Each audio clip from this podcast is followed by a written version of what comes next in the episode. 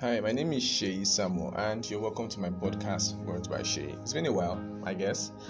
How are you guys doing? Um, today, I'm talking about how do you encourage yourself. I'll be sharing with you how lately I've been able to encourage myself not to sit back and just cry and stuff. So, well, if you've been following me, my podcast, you realize that I was going through some stuff. I'm not going through them anymore. And um, so lately, I kind of hooked up to an old friend. His name is Pelumi Ifedayo Ekundayo, aka Filaibi.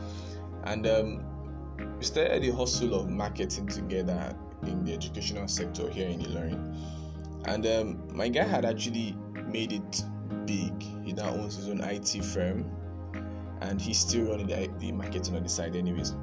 So, well, compared to me, I am more of a blogger, like major blogging and everything. So, Baba went big time into marketing and I went majorly into social media man- management. So, when I was going through those bad times and everything, I hooked up with him and I saw how good he was doing.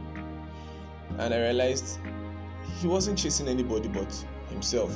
And that really put a lot of pressure off him so I was at his office and um, it was really, really cool. If you're listening to this, telling me your office is so cool. Like I, I want to keep coming and coming. And we're talking, and I was sharing with him everything that's been going on. And um, he just said, Guy, you don't have to let those ones get to you. Just start afresh and take it one step at a time. And I was encouraged. So I realized I learned something. Every time I went to his office, I was admiring what he was doing, and that encouraged me. But be careful here because sometimes you might you have to pick between envy and admiration. And I picked admiration because it was exciting to see how work can be done. And I realized, and it just gave me mad ideas. Okay, I do need an office too. Do you understand? But uh, I could also use my room as an office. I could just wake up in the morning, have my bath, and do all necessary stuff and get my laptop running and get to work. I think that's what most freelancers do.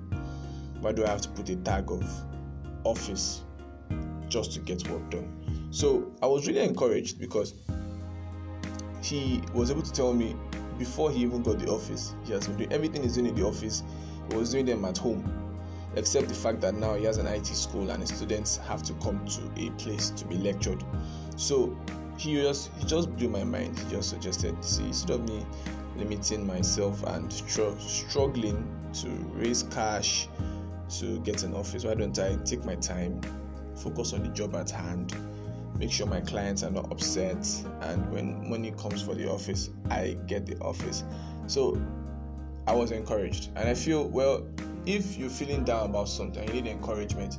Just try and go around people that you know that they are more stable than you are at that moment. Even if they are, they might probably be hiding their own problems, but that thing you are looking for that will just spark something in you, they have it.